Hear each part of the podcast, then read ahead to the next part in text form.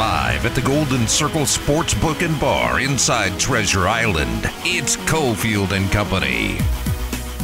Ball at the eight yard line on first and goal. A snap and the toss to the right. Abdullah, all kinds of space. Five, end zone. He was all alone, led his way in there. Jermaine Eluemunor led the way, and for the first time here in 2022, the Raiders have a touchdown. There's the snap. Stidham settles into the pocket, now races to the right side. It's nothing but green grass in front of him. 10, 5, touchdown Stidham. QB scampered for 12. He's done it with his arm and now his legs.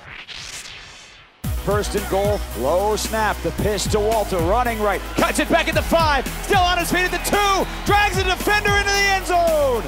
Austin Walter did it himself for eight yards. Touchdown Raiders. It's time for Cofield and Company on ESPN Las Vegas.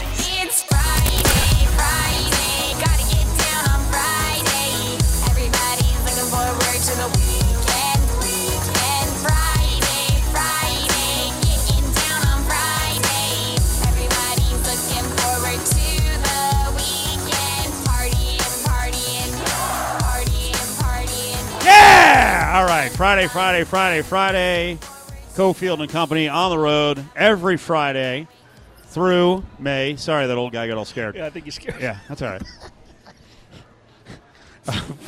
You got the defibrillator. Yeah, well, he'll be okay. He'll be okay. Golden Circle Sportsbook and Bar, Treasure Island. I think I just destroyed my voice for the five o'clock hour too. Uh, this is a great spot. I will put this place up against as far as setup and then scenery and sports memorabilia with any sports bar in the country. Mr. Ruffin's collection is in here. It is insane. We're on the, uh, I don't know where the hell we are on the building, but it feels like we're on the north side of the bar. It's a massive space here. It's got a sports book. On the other side of the restaurant bar, there's some stuff over there like boxing memorabilia. Every time I come in, I'm like, holy crap, this is awesome. We like this place so much. We want you to come down. Parking's free, valet or garage. We're here twice a week. Cofield and Company every Friday. Tomorrow, we debut the 2022 Throw the Flag. Gooch and Willie are hosting a two hour Saturday sports preview show all the way through football season. I heard Gooch is unreal with his guest booking. So, who did he land for you? Really? I heard he's very good. I heard he's really good. knocked, he knocked it out of the park for this week. All right. Who do you guys have? Well, you always give credit to someone else on the show. You don't have to get credit for booking, brother. I just said Okay. he knocked it out of the park. He did knock it out of the park. So we are going to be covering a number of times. We were at a production meeting before this at the studio, and let me tell I you, heard. I heard. I when I heard that your show was having a meeting, I'm like, we've been on the air in some form or fashion at Lotus with Cofield and Company going back to the Wise Guys for 18 years. I don't think we've ever had a show meeting ever. You're already ahead of us. Yeah. We are so disorganized. I love that you're like, you know, we're going to embarrass that weekday show. We're going to be better. that that was those were close to the words that I used. that right? Yeah, as you know, this is what I want, and I want Oh, wow. I wanted to absolutely blast the press box and Cofield and Company. We are going. This is not going to be just some throw together weekend show. Just you know, just to go out to the sponsor. No, we are going to. I mean, it's going to be big time because how many times have you heard me talk about? I said at the beginning of the show. But just in general, when we're at a Thursday spot, how many times have I said I used to come here on Friday nights before and sit there and and then come back when it was called the Continental? I mean, this is what Las Vegas is about. And This man look- loves this town. this He will honor it with great shows. free parking, easy accessibility to this joint. So tomorrow, I'm sorry, we got to cut you off. I see Ari down the line. He's saying, "Hurry up, we got to get to the." I'm sorry, man. tomorrow, It's, it's his show. He's saying, "Hurry up." tomorrow, we have talking Raiders early. We're going. We're bringing ESPN's Paul Gutierrez. In the second hour, we have former UNLV All American, the Arena Football League Hall of Famer, and San Diego State assistant coach Hunkie Cooper coming on. Wow, that's pretty good. and we got a number pretty- of other pretty good. fun. We got some fun stuff planned. So Nice. Yeah. Nine o'clock every Saturday. Come on down, watch the show. But it's nine to eleven.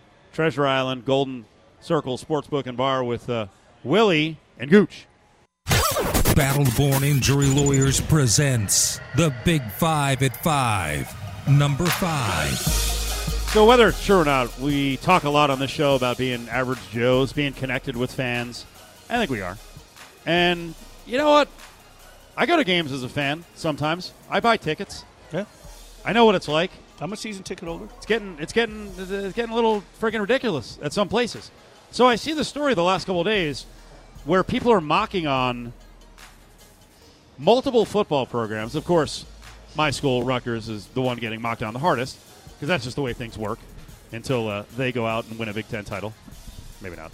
Um, Louisville, Rutgers, Fresno State, Oregon football, along with DC United, some other soccer clubs, have now turned to selling season tickets at Costco. I love it. It has been hammered by a lot of people on social media. By the way, South Carolina is doing it as well. SEC, SEC. I don't know what there is to mock on here. The foot traffic at these big box stores is amazing. You're hitting a completely different audience that might not have season tickets top of mind. And we're talking about season ticket packages that might be 100, 150 bucks. Why not? Uh, when I saw this, I, I retweeted it yesterday and I was like, hey, based on the games I've been to the last three years in and out of the Mountain West Conference, I was like, Vanderbilt should do this, Northwestern should do this. And I listed almost everyone in the Mountain West Conference except for Boise. This is a great idea. I love it. I think, I mean, because what do you go to Costco to do? In reality, if you're going to Costco, you're going to spend some money. You're buying bulk stuff. So I would imagine that there's a deal worked out in some way, shape, or form where to do this, the, the, the season ticket packages, whatever they're selling, even if they're mini seasons, whatever, they're they're at a certain rate as well. So they're you know Costco's obviously in on the deal, but I think it's a fantastic idea. How idea. about this? Isn't it nice when they put up ninety-nine dollars for season tickets, one fifty for season tickets? When you go to the register and they ring it up, they're not like, "Oh, it, there's another seventy-two dollars in fees." right. That one, I mean, I don't know how people go out and, and you know regularly buy tickets because that one will drive you friggin' nuts. Where you're like, "Oh, I'm getting tickets for 50 dollars." Yeah, it's seventy-four. Like, w- wait, what just happened? Um, I'm telling you, folks, most of the people mocking on this don't go to games, don't pay for tickets, especially the media people. But uh, even the nameless anonymous fans, right, who mocked on it, they don't go to games. They don't know what attendance is like at a lot of college spots. College basketball, Look, there are a lot of gyms. There's no one there. College football. Listen, this is what's happened, Willie, with the sports world. Look at the money that's coming in. Where's the money coming in? At the the richest places, the gate is a big deal. At a lot of places, it's all about your TV deal. This has become a you know football, especially, has become a sport. People don't go to games like they used to. No. Well, So this is a, this is this is an inexpensive way to get more people into games, get the experience. I think it's a great idea. I hope I hope UNLV and Nevada do it. The people that are mocking on this are the people that are mocking on Mark Davis eating chicken wings. Buffoons. Buffoons. Number four. Always annoyed. What He's, else is he's new? slow on the trigger because he told is you to hurry up. Um, I'll give you another thing that will drive you nuts on social media. Are the dorks, the interns at some of these companies who watch a game and then want to mock on a guy like Chris Collinsworth? I like Collinsworth. I think he studies. He's I don't even know how much of PFF does he own? I'm not even sure, but like he's a numbers guy. The producers behind the scenes give him great information. He he's one of those guys I really like watching. And I guess last night he said,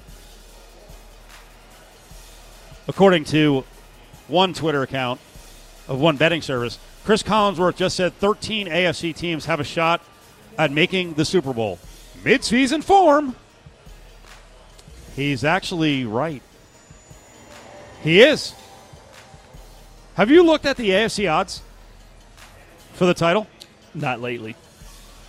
Not since. Tell me, not- tell me not- when to stop. Tell me when this the team I name has no shot to no, make the Super okay, Bowl. go, go, go. Bills, Chiefs, Chargers, Broncos, Bengals, Ravens, Colts, Browns, Raiders, Titans. That's that's eleven teams. Okay, I, I would throw the Browns out considering we don't know what their situation is. Okay, they're actually the eighth choice. They're ahead of the Raiders. Okay. Um, Browns, Raiders, Titans, Dolphins. Patriots are the twelfth choice on the AFC board. The Steelers are thirteenth. Hey, could the Steel if Trubisky works out, Najee Harris is a beast, and that defense stays healthy? It's Mike Tomlin. Could they make the Super Bowl? Yeah, there actually is thirteen teams. Like I mean, all you got to do is get on the dance floor, right? That's it. Can every one of those teams I just mentioned win nine games? Yeah, you just got to get in, and everyone that you name, Mid-season form For Like, me, he's not, he's not outside of kissing the anyone's Browns, I'm ass. the. AFC is ridiculously deep. yeah, it is.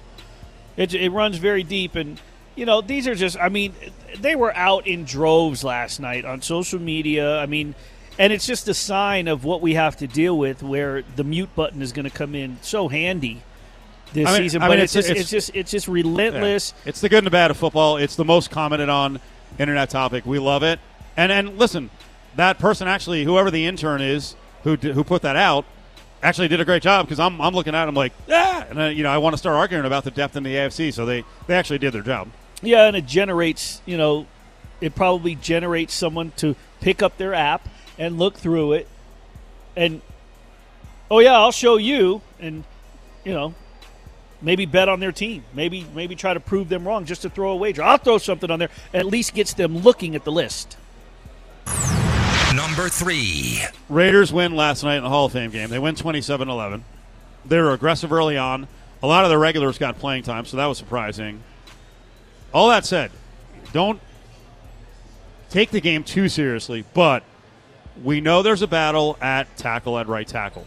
So both guys got the start last night. Alex Leatherwood at right, Brandon Parker on the left. He struggled early, he struggled often. Again, I'm not going to overanalyze this, but after actually check that today when McDaniels talked to the media, Vic Tafur from the Athletic addressed Parker's issues.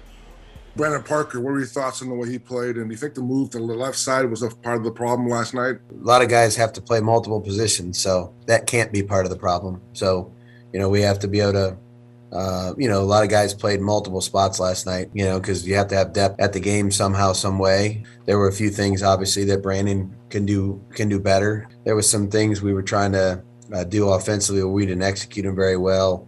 Uh, that didn't have anything to do with Brandon. So, a lot of things go into uh, pass protection, as I've said before if you want to be good in pass protection, you got to do a lot of things right. Uh, it's not just one man's responsibility. Uh, the timing of the play, where the quarterback's, you know, if he's stepping up in the pocket, if the back's supposed to be, you know, helping or chipping on the edge, you know, the, all there's a lot of things that are coordinated to go into a good pass protection unit. Certainly, after our first game, we're not where we want to or need to be, and that's why we'll work hard today on the film to correct that. Uh, Vic followed it up today, Tafur, saying, you know, they got to get a tackle. And he said he's gotten a lot of people saying to him, stop being so negative. I I think McDaniel's answer was awesome.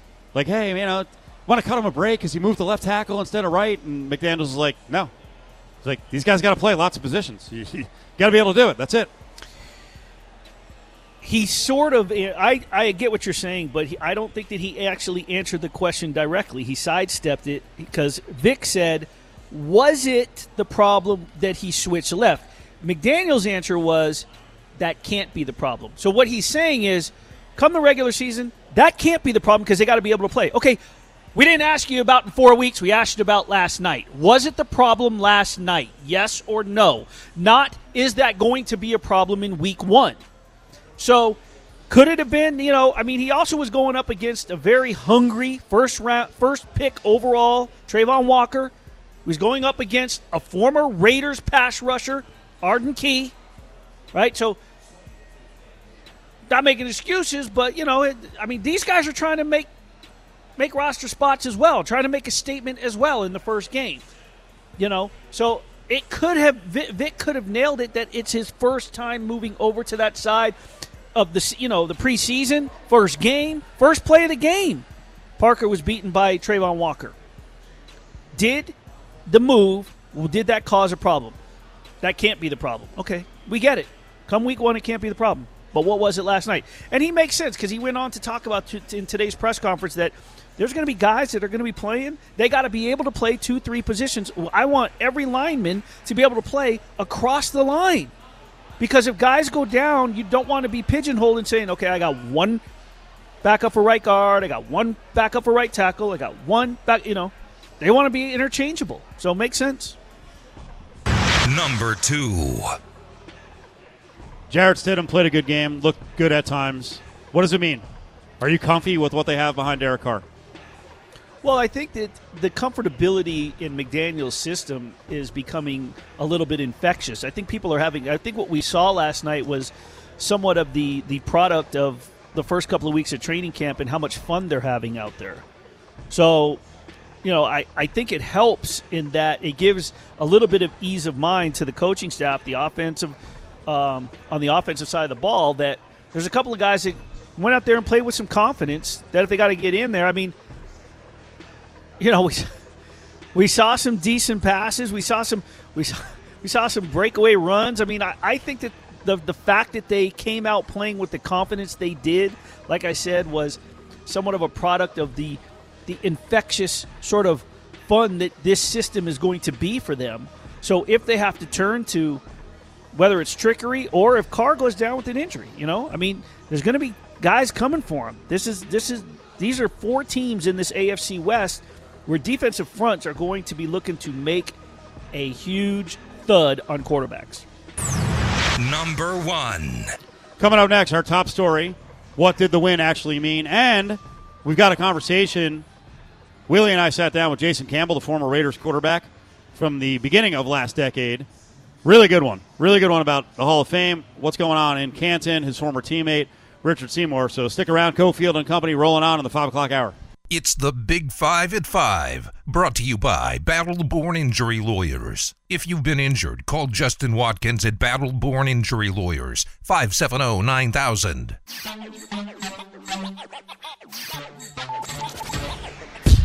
First and goal, low snap, the pitch to Walter, running right, cuts it back at the five, still on his feet at the two, drags the defender into the end zone.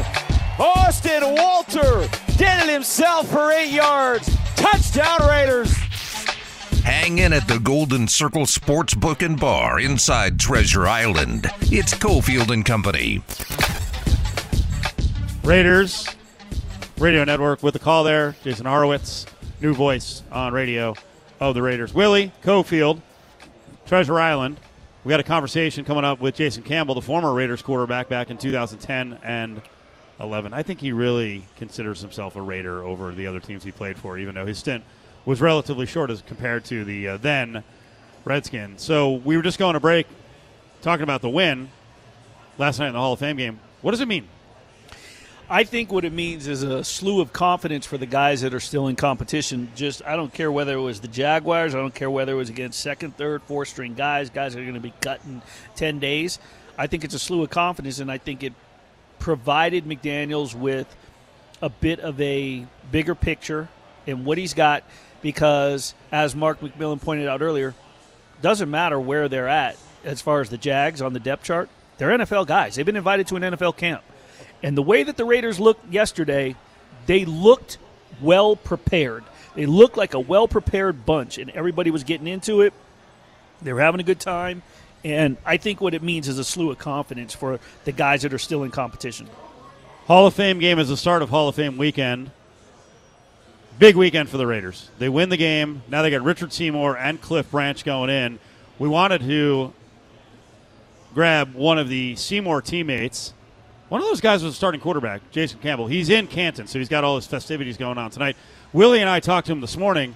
Good conversation here. We started out, you know, the easy question. Hey, what has it been like so far hanging around Canton and the Hall of Fame? It's been great. Uh, this is my first experience of actually getting a chance to come to the Hall of Fame and like tour the museum and see all the festivities they do around the uh, enshrinement weekend. I played here back in, I believe it was oh, 2009. Um, when, when I was with Washington, we came play the preseason game against the Colts.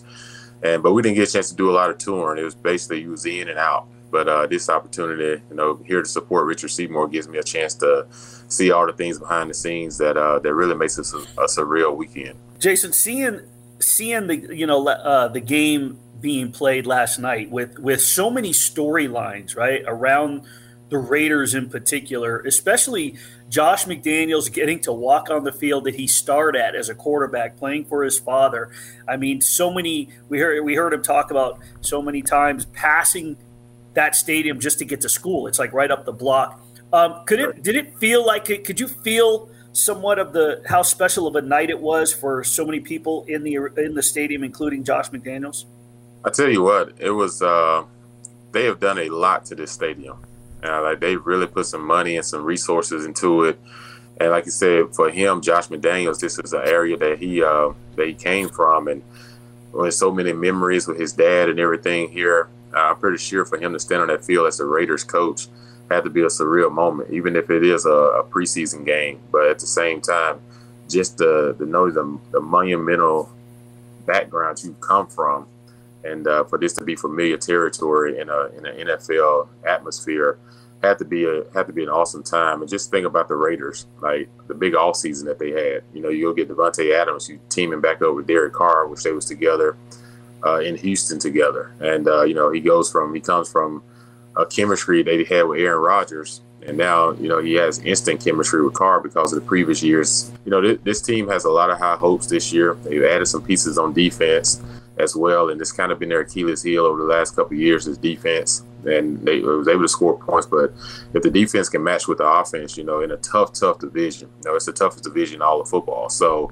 you know, they, they got a long, they got a you know, big road in front of them, but I think they're treading in the right direction. Jason Campbell's with us, former Raiders quarterback, a starter for a couple of years. We're going to get into your career, but before that, let's talk about Richard Seymour. Now, you know, as a guy on the offensive side of the ball, I don't know how much exposure you had to him aside from you know trying to avoid him in practice. But tell us about your experience with Richard Seymour as he's uh, ready to go into the Hall of Fame. Well, you know, Richard uh, played at Georgia, uh, and you know, Georgia and Auburn always been a big rivalry, uh, oldest deep South, deep uh, oldest rivalry. Um, you know, both of us have SEC backgrounds, and instantly uh, he went to Oakland the year before I got there. And I remember when I got traded there, um, you know, his name was there, one of the guys that you instantly kind of went to. And, you know, just because of the pedigree, you know, he, he came over from the Patriots, uh, winning three Super Bowls there, and and, and bringing that trying trying to bring that championship mindset, the winning attitude to an Oakland program that was at the time that was, you know, struggling. And I remember when I got there, it was a lot of you know things going on with JaMarcus Russell and the team, and and uh, you know basically they were just trying to find you know some guys that can kind of bring these young cores together. And Seymour is one of the guys that that could do that. You know, he stood up in front of the team and talked. Guys listen. Uh, guys was able to go to him and uh, have equal respect because he's a guy that's done it before. And I'm sure that for him that wasn't easy they come from a championship team like the Patriots, and all of a sudden, to at that time, you know, Oakland was trying to climb out from the bottom, and uh, we was able to have a win in, in 2010 with eight and eight. Uh, 2011, we started off with a promising year. I ended up breaking my collarbones seven seven uh, games in, and and everything. But you know, Richard was one of those guys on the defense that was uh, he was an anchor, and he was a he's a big man. he's a big man. So, you see him across the defensive line. He he's not he doesn't say a lot of words, but he, he does a lot with his action when the game time comes. So, you know, he's a guy that's very respectful, man, on the field and off the field. Off the field, he's a great family man. You know, his children. We were just talking yesterday about. I remember when they was in Oakland, they was just youngsters. Now he has two in college, and uh, one's a senior this year, and the other one's going to be a sophomore in high school. And I'm just like, wow, how time flies. So. he's very involved in their lives. He's very uh, supportive dad and husband, and uh, so you know he, he's a great guy, uh, full of character. Yeah, I'm glad you mentioned how physically imposing Richard Seymour was is because you're a big. I mean, you're a gigantic quarterback. I mean, you're you know listed at 6'5", 235, 6'4 and a half. You know, two thirty five. I mean, this guy. You're talking about a mountain of a man who was you know listed at 6'6", 317. Yeah, he's talking about a big, big guy. You got to think. Like, you know that that's playing three playing the the three gap you know so he's a d tackle that's trying to you know win a one-on-one battle to get to the quarterback but also stop the run and he's a huge huge guy but uh one thing about seymour though man like he walks around quiet though you know he, he walks around quiet but when he speaks you know it. And uh, so, but he's just an awesome guy. You walk up to him, you know, he can he can look down on you a little bit because he's so big and tall. You know? yeah. but uh, but once you get to know him, though, like he's you know he's a really really good guy. That's that, and I was going to bring that up is because we had someone on last week and they're talking about just his physical dominating presence on the line. But then when you meet him, it's this soft. I believe it might have been was it Kirk Morrison we were talking to, Steve. It, it, it, just how how sort of a soft, docile sort of human being he was. And the first person I thought of with with that sort of dichotomy on and off the field was Reggie White, where you have this dominating presence on the line, but then you have this just you know gentleman off the field. Right, and that's that's a that's a great great way to put it. Like on the football field, he's one way, but off the football field, he's another. You know, he's he's like a guy that likes to take people under wing, under his wings, and uh, you know, just try to give them the best of life. Uh, you know, whether it's just opportunities, whether it's just being a good friend, or you know, being a good teammate, uh, whatever it takes. Like you know, he's a really good po- poker player as well. People don't know. you know, he's played That's in a right. professional poker tournaments. Uh, you know, he, he like to host uh, poker tournaments at his home sometimes, just with, amongst friends, and so you know he's uh, uh he's even like that at the poker table. You know, I've seen him sit there with that silent assassin, and uh, and end up coming out on top. So, you know, Richard is a guy that's very deserving of the Hall of Fame. Like I said, it's tough to come from a team like the Patriots, and then, like you said, to go to a Raiders team at the time that was trying to rebuild and get in the right direction. And you know, I think things got flowing when when both of us was out there, and I was kind of leader on offense. He was the leader on defense, so we had a lot of time to meet together, and you know, we did team functions together. The year that we was locked out, uh, we hosted team team practices uh, down in Atlanta, Georgia, not too far from where he lives. Uh, and, and we was able to get the guys to fly in, and uh, you know, and, and we had three days of camp just the players only. And uh, you know, I ran the offense, he ran the defense, and a lot of reason why we started out 2011 ahead of, of some teams that year. And just unfortunately, we weren't able to see what what could have turned out. Jason Campbell with us. We uh, caught up with him this morning. We'll play part two of the conversation here in just a couple minutes. But we got a prize to give away here. Close out the week in style. Chance to go to check out your Las Vegas Aces against the Sky. August 11th. That's coming up this week. 7 o'clock start at the MUA Mick Ultra Arena. It's four tickets in the ESPN Fan Zone. The Fan Zone is brought to you by Findlay, Volkswagen, Henderson, and WestStar Credit Union.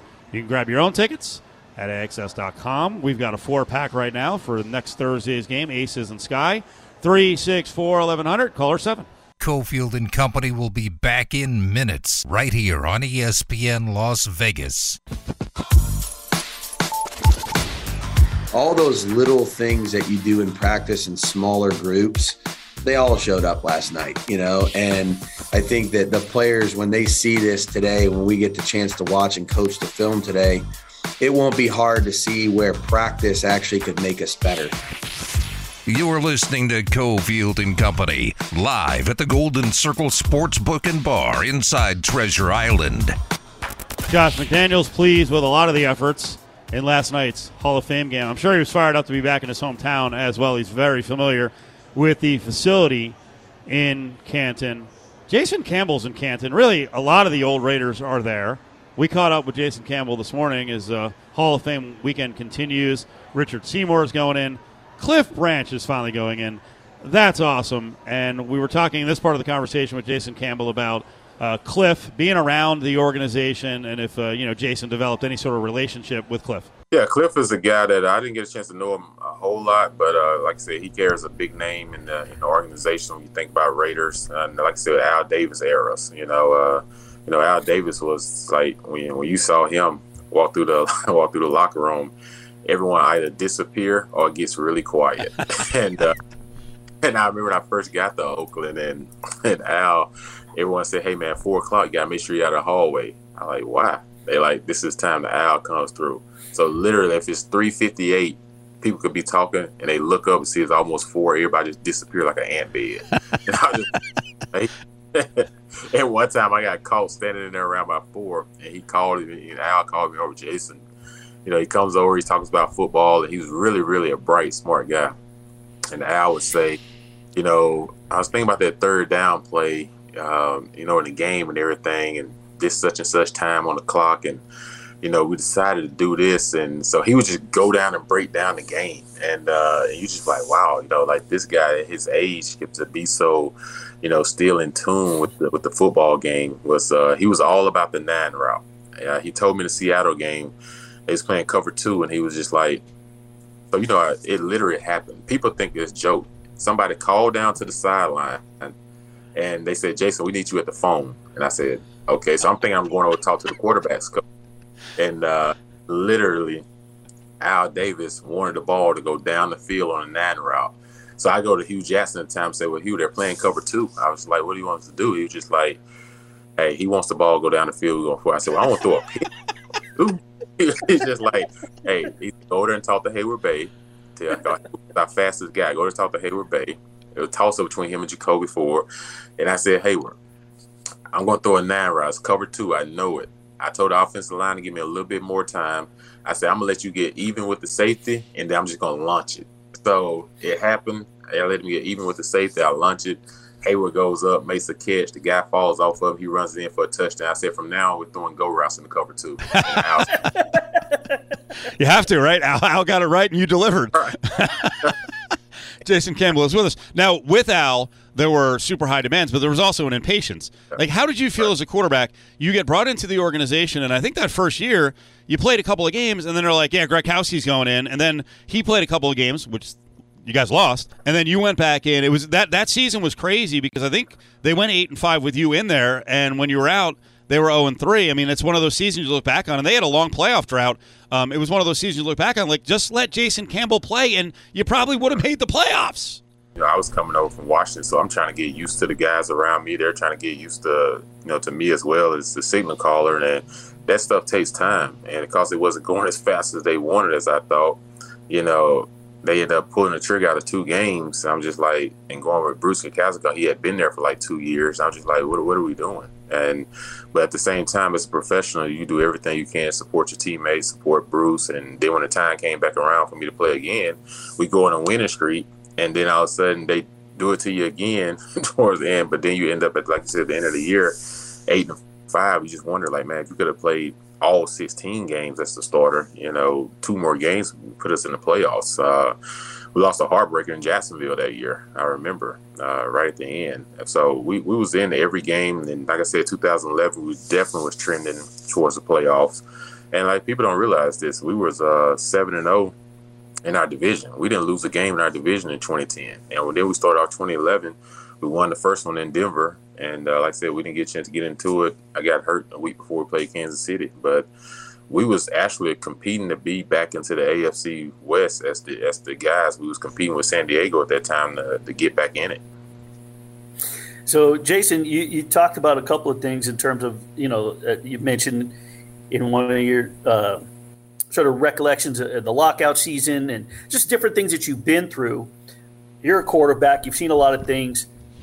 I want to fast forward to Derek Carr. I mean, especially after last season and everything that that team went through, and him to sort of stay focused and being the leader of that team. He's entering his ninth year. Um, he takes a lot of scrutiny, and there's been a lot of conversation from last season to this season. Is he elite? Is he top five? Is he top 10? Is he top 15? in Jason Campbell's mind as a as a 10 year veteran in this league, what is Derek Carr capable of and where do you place him among you know the the, the current greats?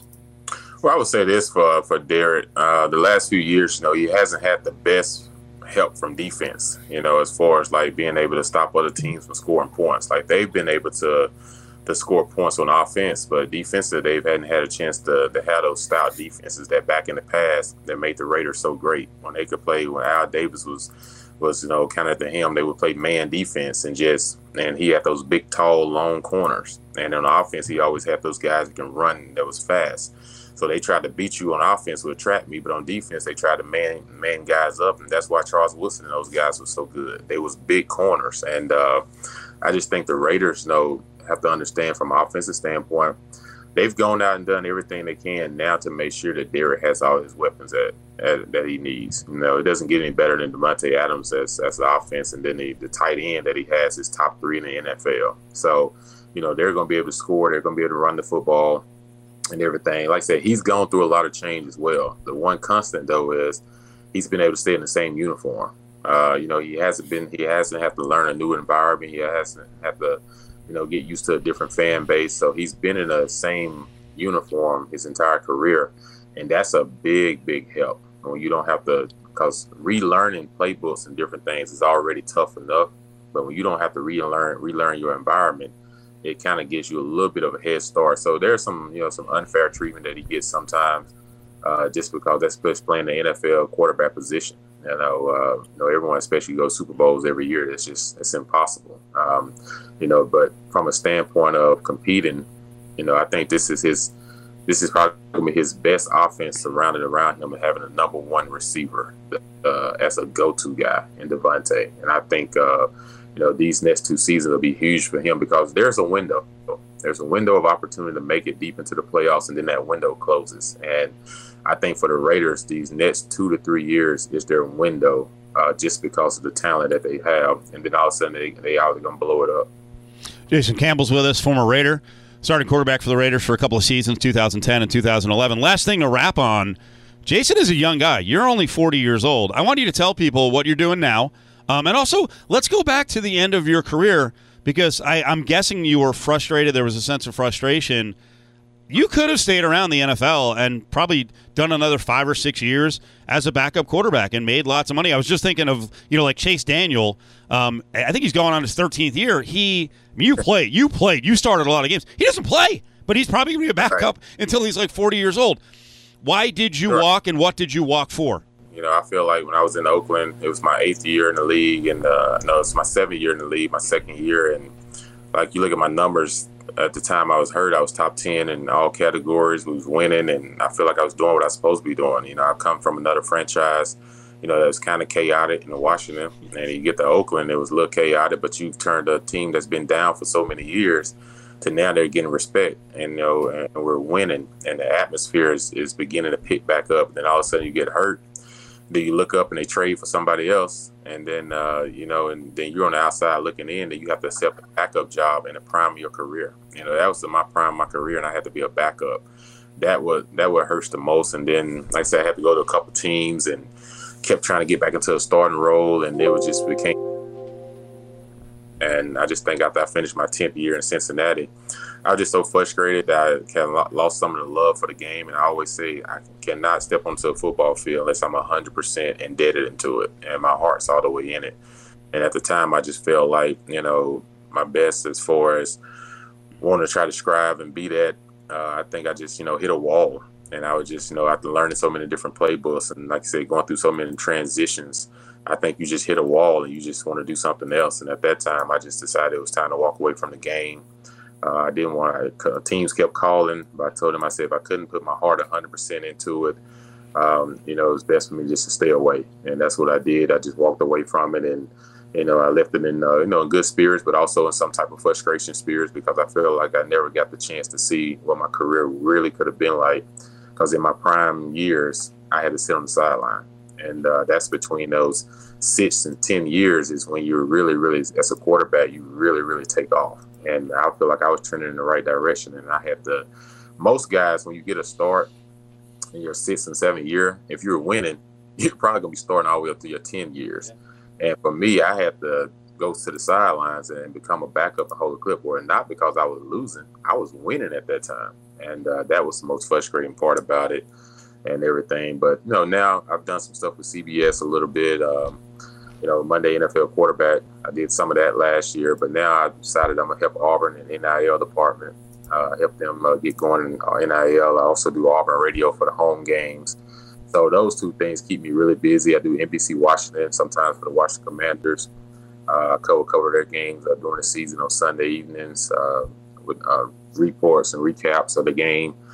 Uh, so I've got I got a couple jobs in the TV business, a couple jobs in the radio business, but uh, like I said, this NIL has given me an opportunity to pour into some of these young guys that's on campus and uh, try to help make sure that you know they don't just see dollar signs, but they understand their talent, their ability, but why they're still at school. You know, because only like this is the one thing the kids don't understand. They think everybody that come in there and sign a degree or sign a scholarship is going to the NFL.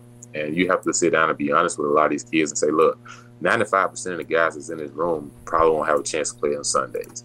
So you need to understand from an NIL standpoint, from an education standpoint about where you're at, get your degree, because no one talks about degrees no more. It's all about the money. You know, talk about getting your finishing your degree, and while you make some NIL money, put that money up. Live off your scholarship check. So then, when you finish playing college football, if you don't make it to the NFL, you have a nest egg to fall back on. So I told him, I said, use this as an opportunity to get ahead in life, but not as an opportunity for it to be a crutch to you because you feel like you got to take care of so many people. I said, it's not your responsibility right now. You know, just focus on what's at task and still be a, a young kid and enjoy college. That's awesome. That was a good way to close out. That's awesome stuff. And we definitely want to get you on if you're available during the season before a big Auburn game because we love college football, love talking NIL and the changes in the game, and of course the Raiders. Jason, thank you so much. That was a great spot, and enjoy the rest of your time in Canton. What a special place and a good trip. I appreciate it, Steve. Appreciate it, Willie. Yeah, I enjoyed and uh, you know, congrats to all the guys that's going in, especially uh, Richard. Like I said, knowing him personally, but uh, give a shout out to Vernon for me, and uh, y'all guys take care. There you go. Jason Campbell, Willie, and I spoke to him this morning, the former Raiders quarterback, Redskins quarterback, Bears as well. Vernon Fox helping us uh, track down Jason. And there were so many good parts to that conversation. We'll have to review some of it next week, that Raiders era. But that story about Al Davis calling down to the sideline, and everyone's like, all right, let's just, I mean, let's just do it. We'll run what Al wants. There we go. Touchdown. And and and Darrius Heyward Bey, DHB, almost gets, never gets props. Hey, the greatest part about that was the greatest part about that was you and I on that call this morning listening to that story, and that was uh, eh, about one hour later. Q asks the question to close the press conference with, or the Zoom conference with Josh McDaniels about opening the game with that tribute play to Branch, and he says, "That's what Al Davis loved." More of Cofield and Company is on the way. Cofield and Company presents Grab Bag, only on ESPN Las Vegas. Thanks to the Golden Circle Sportsbook and Bar. This is our home on Friday, so if you want to come out and watch the show, meet, greet, you know, give uh, Willie a kiss, you can do that every Friday. Treasure Island, parking's free. Zoom right in the back. You walk. I mean, this place is like right down the stairs, just past the uh, Cirque du Soleil Theater. Willie's back here tomorrow. We're doing a Saturday show here. It's our Saturday preview show. Throw the flag, Willie and Gooch. Get in the bag here. Stick your hand in there, Dave. We just got a couple of minutes. We got to wrap on two things that we talked about during the show. Sources. Sources have checked in. So yesterday, I retweeted that whole thing, that uh, Costco thing, where college football schools are actually putting up their season tickets at, at Costco, right? And it was getting mocked down by like you know SEC fans, whatever. Mo- most most schools don't sell out all their games anyway, so why not try a creative way to sell more of your season tickets? And when I retweeted it, I said, "Hey, UNLV and Nevada should try this." You know, I mean, it's, I mean, the Rebels have it's a monstrous stadium. It's going to be hard to ever get you know sixty thousand. It's really game days. It's uh, essentially equipped for like thirty five thousand. It'd be great if they get thirty five thousand for some games, right? Nevada definitely needs the help, especially now. I mean, I was shocked when I went to the uh, the last uh, Reno UNLV game. Like they kept saying it was a sellout. I'm like, there's empty seats here, man, and that stadium's not that big. So anyway, a lot of teams in the Mountain West should do it. Pac-12 should do it. Um, bottom teams in the Big Ten, whatever. Um, I think UNLV is going to do it. So that's my guess. I think UNLV is going to do it. I don't have anything guaranteed. I might have sources, but I think they might do it. Back in the bag. Stick your hand in there, Dave. And then there's the Mark Davis chicken wing discussion earlier. We were talking about Mark as being a man of the people. He loves stadium food. You mentioned that he goes into the VIP section for the Aces game, which he owns the team. I had a source. I have to double sources. I had one source say that they carve prime rib there. They've got giant shrimp, and they said MD oftentimes we'll go right to the mini hot dogs. That's great. I love that so much. That is fantastic, and it does. And I, I don't even, I wouldn't even debate that It's so And- on any on any level, because it smells wonderful. Because the media dining room is right across from that courtside club, and it smells great. Jed could attest to that. and you see the hot plates with the hot lamps and the chefs back there. So yeah, Love it. Love it.